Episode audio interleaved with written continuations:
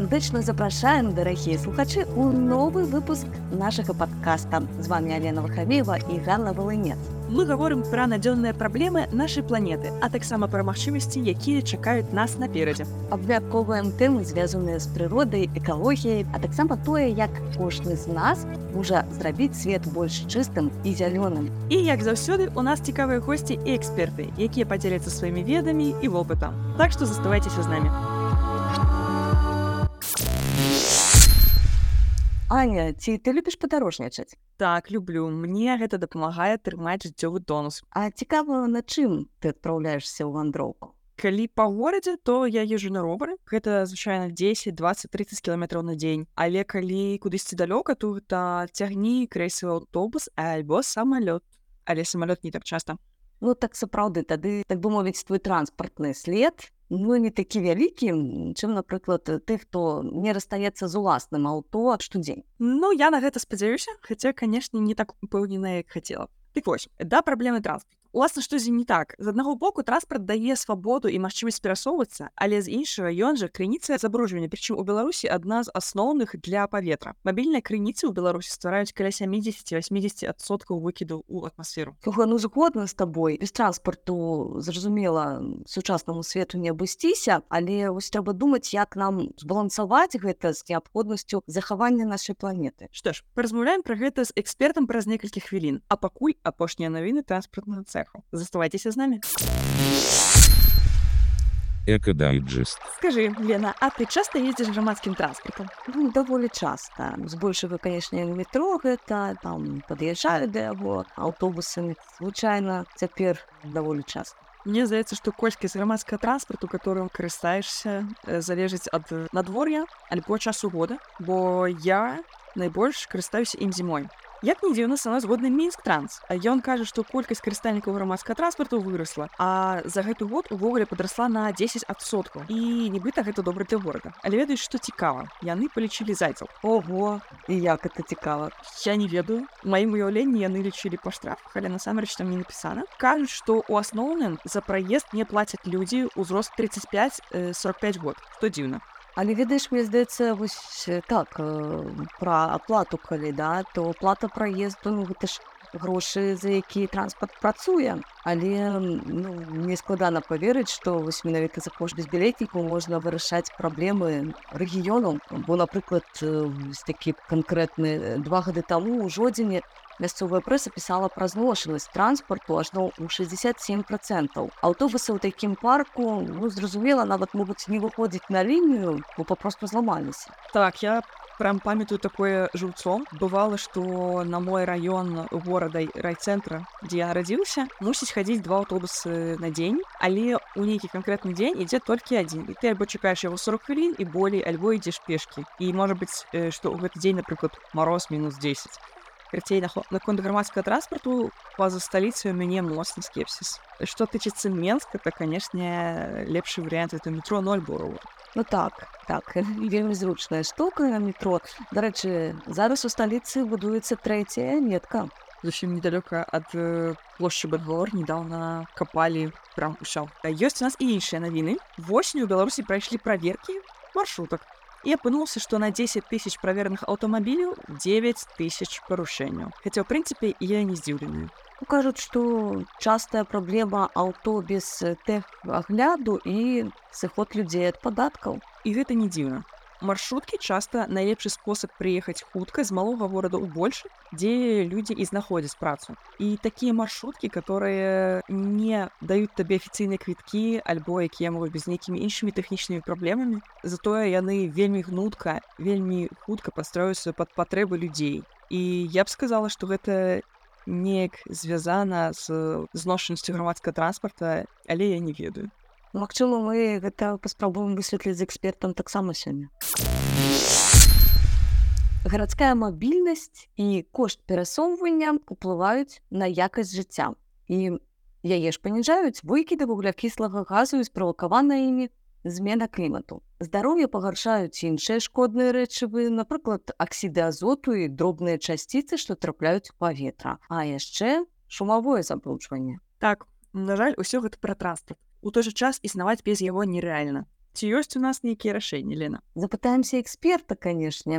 сёння мы размаўляем з экспертам у галіне транспарту і мабільнасці про то як гэтай праблемы вырашаць і про тое якім можа быць транспарт будучыні і вітаем Паўла гарбунова прывітанне Паша. Прывітанне Паша скажи калі ласка зараз у беларусі пераважна карыстаюцца аўтамабільным транспартам гэта больш за 80соткаў мабільнасці прычым спажыванне паліва на чалавека расце і пры гэтым лічыцца што машыны не самае таннае задавальненне адкуль бяруцца гэтыя 80соткаў і чаму беларусы не карыстаюцца чымсьці больш экалагічным 80соткаў гэта не прыватны транспарт а гэта транспарт аўтадарожны пачынаючы ад скутараў і зака і сканчваючы грузавымі аўтамабілямі гэта звязана з тым што аўтамабілем аўтадарожным транспартам можна пад'ехаць ад дзвяры да дзвяры а напрыклад в нашым чыгуначным транспартам доля якога каля 7-8соткаў яго выкарыстоўваюць небагата у нас не такая буйная чыгуначная сетка ў свеце як напрыклад у нямметчыне Таму гэта звязана з нашай інфраструктурай. Насамрэч зрабіць гэтым нешта вельмі складана а можа і не патрэба бо чыгунка якая ёсць там развіваць там не трэба. Астатняя рэшта гэта трубаправоды і авіа авіа унутраны транспарт якога у нас амаль няма а трубаправоды каля 11соткаў такія лічбы як зрабіць беларускі транспарт больш экалагічным у такім разе калі чыгунку развіваць не трэба сапраўды да. Это не слушнае гэта пра тое на што фокус. З чыгункай сапраўды я сказаў рабіць вельмі складана нешта трэба падвялічваць долю электрыфікацыі гэта значыць не паўсюль перакласці правады каб электрацягнікі рухаліся а ну па менш меры па ўсіх буйных па ўсіх буйных маршрутах па якіх ходзіць большасць гэтага транспарту Вось і у электрыфікацыі якраз і палягае тыя крокі якія трэба зрабіць чыгункай але асноўны фокус гэта канешне аўтадарожны транспарт і тут насамрэч вось ну і доля 80соткаў як мы размаўлялі і складалася з ім багата багата асноўныя накірункі якія тут ёсць калі іх адразу азначыць гэта правільная раздзяленне таго якім транспартам мы карыстаемся да. Памяншэнне долі прыватнага транспарта у гарадах да ну дзе яго можна паменш можна зрабіць добры грамадскі транспарт ну таксама зрабіць добры грамадскі транспарт за горадам электрыфікацыя транспарта да электрамабілі магчыма вадародамабілі і гэтак далей да. Тое што не будзе забруджваць выкіды у горадзе то і і тое ж электраэнергію ад якога мы можемм взять з аднаўляльных крыніц ну і трэцяе гэта таксама у павелічэнне долі біапаліва розага кшталту да бо ну перавесці ўсё на электрамабілі гэта зойме час як бы да але можна і вырошчваць біапалівам і ну можна і, і, і біябензін рабіць і біядызель які мы зараз робім і біягаз сінтэтычны можна рабіць як бы да там і спажываць гэта ўсё ўсім транспартам які у нас нават зараз і ёсць А ты кажаш пра добрую транспартную сістэму ў горадзе у якім з беларускіх гарадоў ты б сказаў гэтая транспартная сістэма найлепшая альбо можа быць нейкія элементы якія можна аднесці да лепшых практык Ну тут сапраўды хутчэй э, гэта пра пошук лепшых элементаў да бо ну на жаль э, вось наш тренд які я азначыў ну які патрэбны да гэта тренд на той каб была слушная мабільнасць дзе перава давалася грамадскаму транспарту якаснаму э, з добрым раскладам з кандыцыянерамі каб было злуш зручна карыстацца як бы да б можна было з прыкладаннем вызваць ну гэта гэта на жаль працуе не так добра як у іншых гарадах развяза да хутчэй вось ну на практыке развяза трэба глядзець калі мы глядзім на мікрамабільнасць ну мы робім рухі як бы да але зноўку як колькі раварыстаў можна пабачыць у берерліне у варшаве і роварных дарожак да і колькі ў нас як бы да. А, і ну і, і вось гэтая практыка того что у нас ну амаль не кіруецца мабільнасць ну у плане того а, не ствараюцца умовы каб людзі выбіралі экалагічны транспарт Ну гэта і ў дакументах вельмі ну, не вельмі прадстаўлены як бы да ну і ў практыкі ну гэтага асабліва няма а, плюс да ўсяго что ты хочешься дадаць гэта а, тое что зараз мабільнасць а, будзе хутка мяняцца мы уже бачым всякие хітрыя дастаўкі дронамі ну як наземнымі так і авіадронамі да. Мы бачым як развіваюцца каршеринг як развіваецца такі прыкладанні як ну як болт да ці убер і практыка паказвае ў іншых гарадах што гэта можа і не дапамагчы бо людзі калі выбіраюць новы тып спажывання чагосьці яны звычайна хочуць тое што прыносіць ім лепшую якасць гэта значыць што на болт хутчэй за ўсё людзі перасядуць не з прыватных аўтамабіляў як бы да а з грамадскага транспарта да. І вось гэтыя вось гэты мікратранспарт ну не мікра вось хутчэй такі транспарт пашыранага спажывання нось калі дакладна сказаў як бы да ён ён рызыкуе таксама крышку разбалансаваць нашу сістэму як бы да вось ён ён ён дадае якасць але хутчэй за ўсё вось будзе больш аўтамабіляў і, і будуць людзі і больш карыстацца нават як быў такім Вось і гэта ну гэта таксама трэба гэтай рызыкі разумець і імі кіраваць як бы да вось калі ну укладаць у правільныя дакументы ў правільнай канцэпцыі каб гэта таксама трэба развіваць да але развіваць з розуму Вось а, я, я можа не адказаў на твоё пытанне да вось пра лепшыя практыкі які ёсць у, у беларусі да. Лепшымі практыкамі можна сказаць выдзелены робарнай дорожкі якія будуюць у менску і будавалі раней у берасці лепшымі практыкамі я лічу пракат самакатаў які ёсць у гарадах і ну і пракат ровару які ёсць да? по грамадскаму транспарту мне складана сказаць якія зараз лепшыя практыкі бо там амаль ну не была не было такога добрага развіцця але ну насамрэч мы запускалі электробусы да вось ну ну гэта таксама можна сказаць лепшыя ну сучасныя практыкі да? можа быць нейкія удалыя прыклады злучэння цягнікамі гарадамі для ківачовых міграцый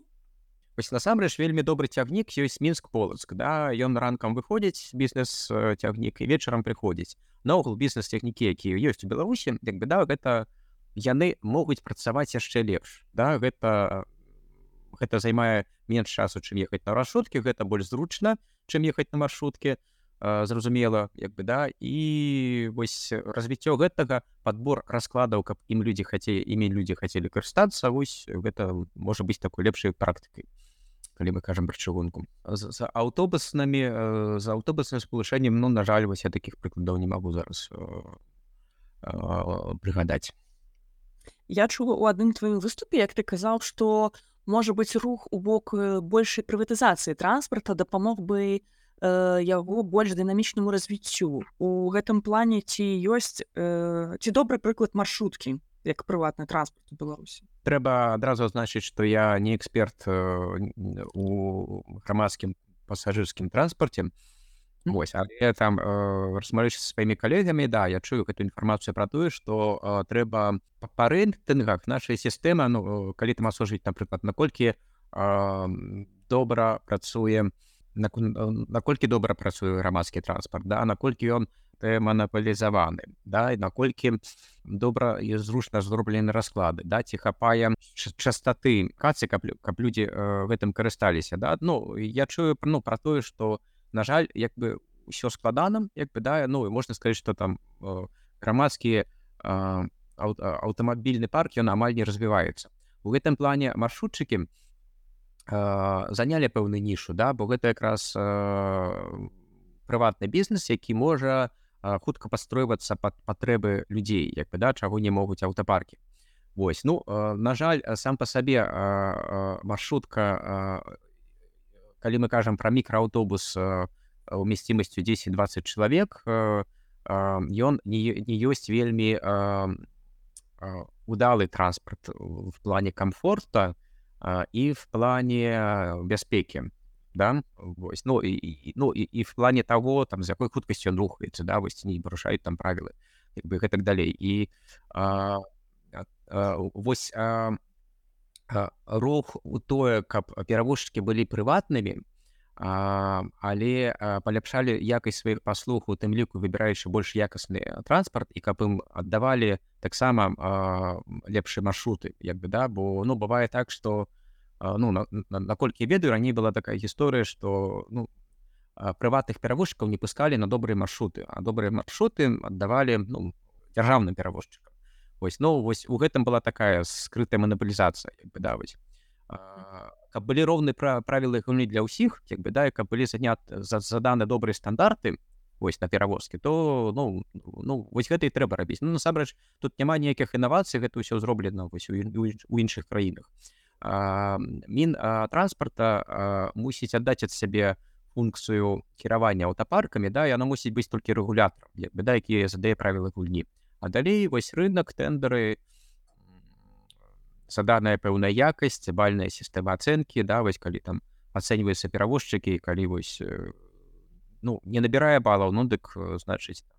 не пускаюць на маршруты. Ну вось тады ўсе будуць спрабаваць зрабіць ну такое больш якаснае рашэнне У мяне пытанне наконт выкарыстання асабістых аўтамабіляў. Як ты лічыш, ці можна з дапамогай новых тэхналогій для паліва знізіць іх уздзеянне на навакольнае асяроддзе, бо большасць выкіду ў атмасферу Беларусі з'яўляецца ад мабільнага транспарту. Напрыклад, электрамабілі дапамогуць павышэнне якасці паліва дапаможа. сапраўды э, электрамабілі дапамогуць да а, ну просто трэба разумець что каб зра- зрабіць электраэнергіі мы зараз э, спальваем э, прыродны газ што насамрэч ну больш-менш такое чыстае рашэнне да і атамную энергію што ну асабіста я іншыя эколагі лічаць што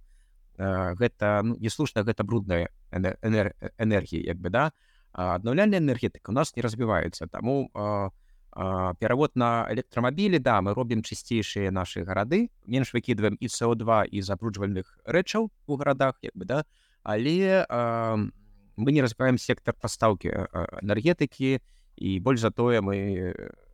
абапіраемся на дрэнную атомную энергію Вось калі казаць пра сінтэтычнае паліва то тут э, пытанне ну як я казаў можна рабіць біядзізель можна рабіць біябензіны мы- можна рабіць сінтэтычнае газавае паліва можна рабіць вадарод як бы да. Але з чаго гэта рабіць і з, з дапамогай э, якой энергіі рабіць як бы да. А з чаго рабіць гэта зразумела як бы да можна браць вадарод э, наогул нічога не патрабуе толькі электраэнергію да. Іншыя э, віды паліва патрабуюць ну напрыклад можна і рапс вырошчваць і была раней праграма зараз яна згортваецца ў беларусі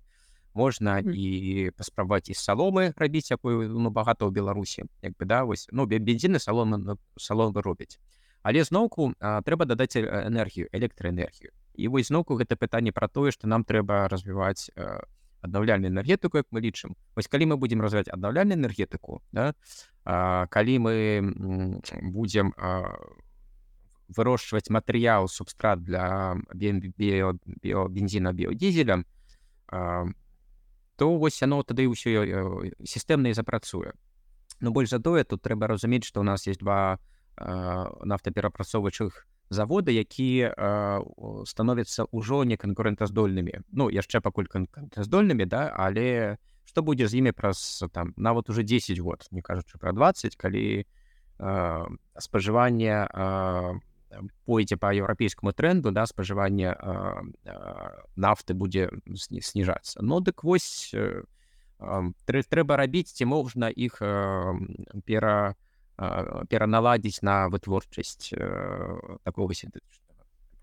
Скажы мне, калі ласка, ці ёсць у цябе любімыя інавацыйныя тэхналогіі ў галіне транспарту? І ці можна іх ужыць у Беларусі ў будучыню? Ты казаў пра дастаўку дронамі, можа быць, беспілотнае аўто, стронны транспарт юніцкага. Ну а, ну мой мой любімы транспарт гэта ўсе ж такі там а, мікрамабільнасць да гэта ровары гэта самакаты якія можа а, найбольш эфектыўныя калі а, мы, мы кажам про тое каб перавесці аднаго чалавека да то есть мы берем транспорт і важыць там 20 кілаграм 15-20 да і перавозім 70 кілаграм да А калі мы едем на аўтамабілі то мы м, перавозім 70 кілаграм і пераво... але пры, пры этом перамяшчаем тысяча ці, ці полторы тысячи як бы да вось і а, зме... э, а, зразумела што ровары ці самакаты яны не паўсюль слушны але частку перавозак на кароткую дыстанцыю ў горадзе яны э, закрываюць просто выдатна нават узімку А, калі казаць пра іншыя сродкі транспарту у беларусі класна працуе метро як бы да у беларусі добрая а, яшчэ добрая пакуль а, тралейбусная сетка як бы да і вось э, рабіць э, Сорі, што значыць пакуль гэта гучыць э, ну Да, а, ну э, пакуль таму што з прыходам электробусаў пачынаецца размова пра тое, а ці не згарнуць наогул тралейбусную сетку як бы да. І прыклад э, усходняга суседа кажуць, што тралейбусы павыразалі шмат дзе як бы, да. Хаця ну хаця іх было багата як бы да. Э, трамвайныя лініі таксама пазакрываліся шмат дзе. А, але а, тут э, ну, я б не спяшаўся напрыклад э, здымаць тралейбусныя дроты да бо э, рашэнне можа быць вось у, у, у выбары хто пераможа там тралейбус ці электробус як бы да ну магчыма пераможа нейкая такая сумесь да? тралейбус з аўтаномным ходам які можа там пазаражацца на нейкіх участках да вось э, і вось э, таму вось будучае гарадскога электратранспарта яно вельмі цікавае ў гэта Ну плюс да ўсяго мне падаецца тут нават не пра від транспарта трэба казаць а пра арганізацыйную схему да. Бо лёгка сабе ўявіць што а, калі грамадскі транспарт будзе гнуткім да калі вы выходзіце напрыклад да і вы можете э, там праз адно прыкладанне зразумець праз колькі хвілін прыходзіць ваш тралейбус да ці калі вы не паспяваеце вы адразу бярэце метро э, не метро а нейкага перавозчыка балтаць і убераць нешта іншае да якое праз две хвіліны вам прыязджае гэта ўсё як бы ідзе ў адны у адной сістэме і а, дае зваротную сувязь э, тым самым перавозчыкам так і напрыклад э, калі гарадская транспартная сістэма бачыць што ўвесь дзе ну што што кожны дзень 15 чалавек едзе з аднаго раёну э, горада ў іншы раён то магчыма яно там э, будзе рабіць нейкі гнуткі маршруты да зробіць э, новы пастаянны маршрут да ці будзе асабіста для іх падаваць маршрут на 15 месцаў які будзе пераводзіць менавіта гэтых 15 чалавек каб яны не ехалі з трыма перасадкамі. Вось у логіку такіх гнуткіх маршрутаў і іх убудаванасць у грамадскі транспарт ну я не тое каб веру але мне падаецца гэта адносна слушна да. Трэба рабіць рашэнні якія былі б слушныя для людзей як бы да а, ну та- тады ну не забываючы про тое што яны мусяць яшчэ быць слушнымі экалагічнымі бяспечнымі і для і для горада таксама і скажы калі паспрабаваць падсумаваць то якія беларусі ёсць галоўныя шляхі па зніжэнню выкідаў парніковых газаў у транспартным сектары і якія галоўныя перашкоды на гэтым шляху? Э, Ну галоўнае гэта правільная транспартная стратэгія бо калі э, нават не паліва да бо калі мы ўсё перавядзем на электрамабілі але э, і людзі будуць больш карыстацца электрамабілямі таму што гэта і танней як бы да і то нічога не атрымаецца таму як бы самае галоўнае гэта зрабіць так каб людзі э, выбіралі э, карыстацца э, больш экалагічным транспартам я на ўвазе ровары самакаты і грамадскі транспарт каб людзі э, каб давалася перавага ўсё ж таки калі людзі на аўтамабілях давалася перавага электрычнымі транспарту э, і э, ачышчэнне э, паліва да. Сэнсе больш электрамабіляў бо- больш чыстае паліва якое не аўтамабільнае уже сінтэзаванае рабіць і якія перашкоды ўсяго гэтага я галоўнай перашкоды бачу арганізацыйныя да гэта непрапрацаванасць э, палітык гарадскіх да гарадскіх і транспартных у дачыненні да таго як мусіць э, развівацца гарады э, як мусіць перабудоўвацца вуліцы як мусіць рабіцца так как грамадскі транспорт быў зручны да непрапрацаванасць магчыма таксама падтрымкі а, электрамабільнага транспарта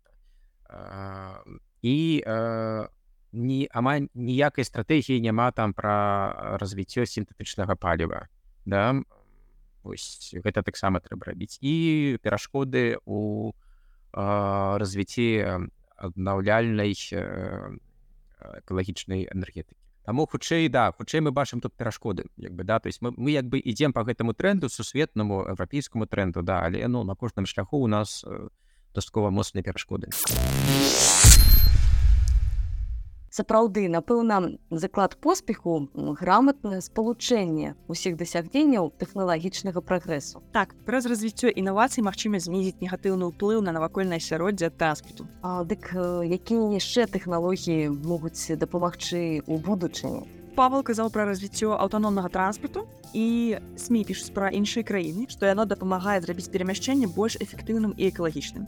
Напрыклад, летам у нямецкім горадзе Мюнхене тэставалі беспілотныя таксі электрамабілі. А ў Беларусі яшчэ ў 2019 выпрабоўвалі беспілотную дастаўку ежы дронамі. Зрэшты, цяпер мусіць у яе мала шансаў. Як мы ведаем, заканадаўства ў Беларусі ўвяло вельмі жорсткія абмежаванні ў выкарыстанні дронаў, а самі яны асацыююцца хутчэй з ваеннымі дыверсіямі. Ну і я не магу не згадаць утапічны праект струннага транспарта, які мусіць перасоўвацца як трамвай, толькі лініі для яго ў паветры. Пра праект шмат гадоў можна было пачуць на розных канферэнцыях у Беларусі, але ён так і не быў рэалізаваны ў жыцці. Пачакаем, але раптам калісьці. А яшчэ упэўнена нам дапаможа штучны інтэлект, вось менавіта каб аптымізоўваць транспартныя патокі, кіраваць трафікам і такім чынам павышаць агульную эфектыўнасць транспартных сістэм. Дзякуй, што вы з намі. Разам мы можам зрабіць свет больш чыстым, зялёным і ўстойлівым. І не забывайцеся падпісвацца на наш падкаст, пакідаць свае каментары і дзяліцца ім з сябрамі. А яшчэ ў нас цудоўны тэлеграм-канал Эфевегрин і аккаунт у TikTok. Там шмат цікавага і пазнавальнага. Звязацца з намі можна па электроннай пошце greenvoicebelarus малпачка gmail.com. Адрас ёсць у апісанні падкасту. До наступнага выпуску.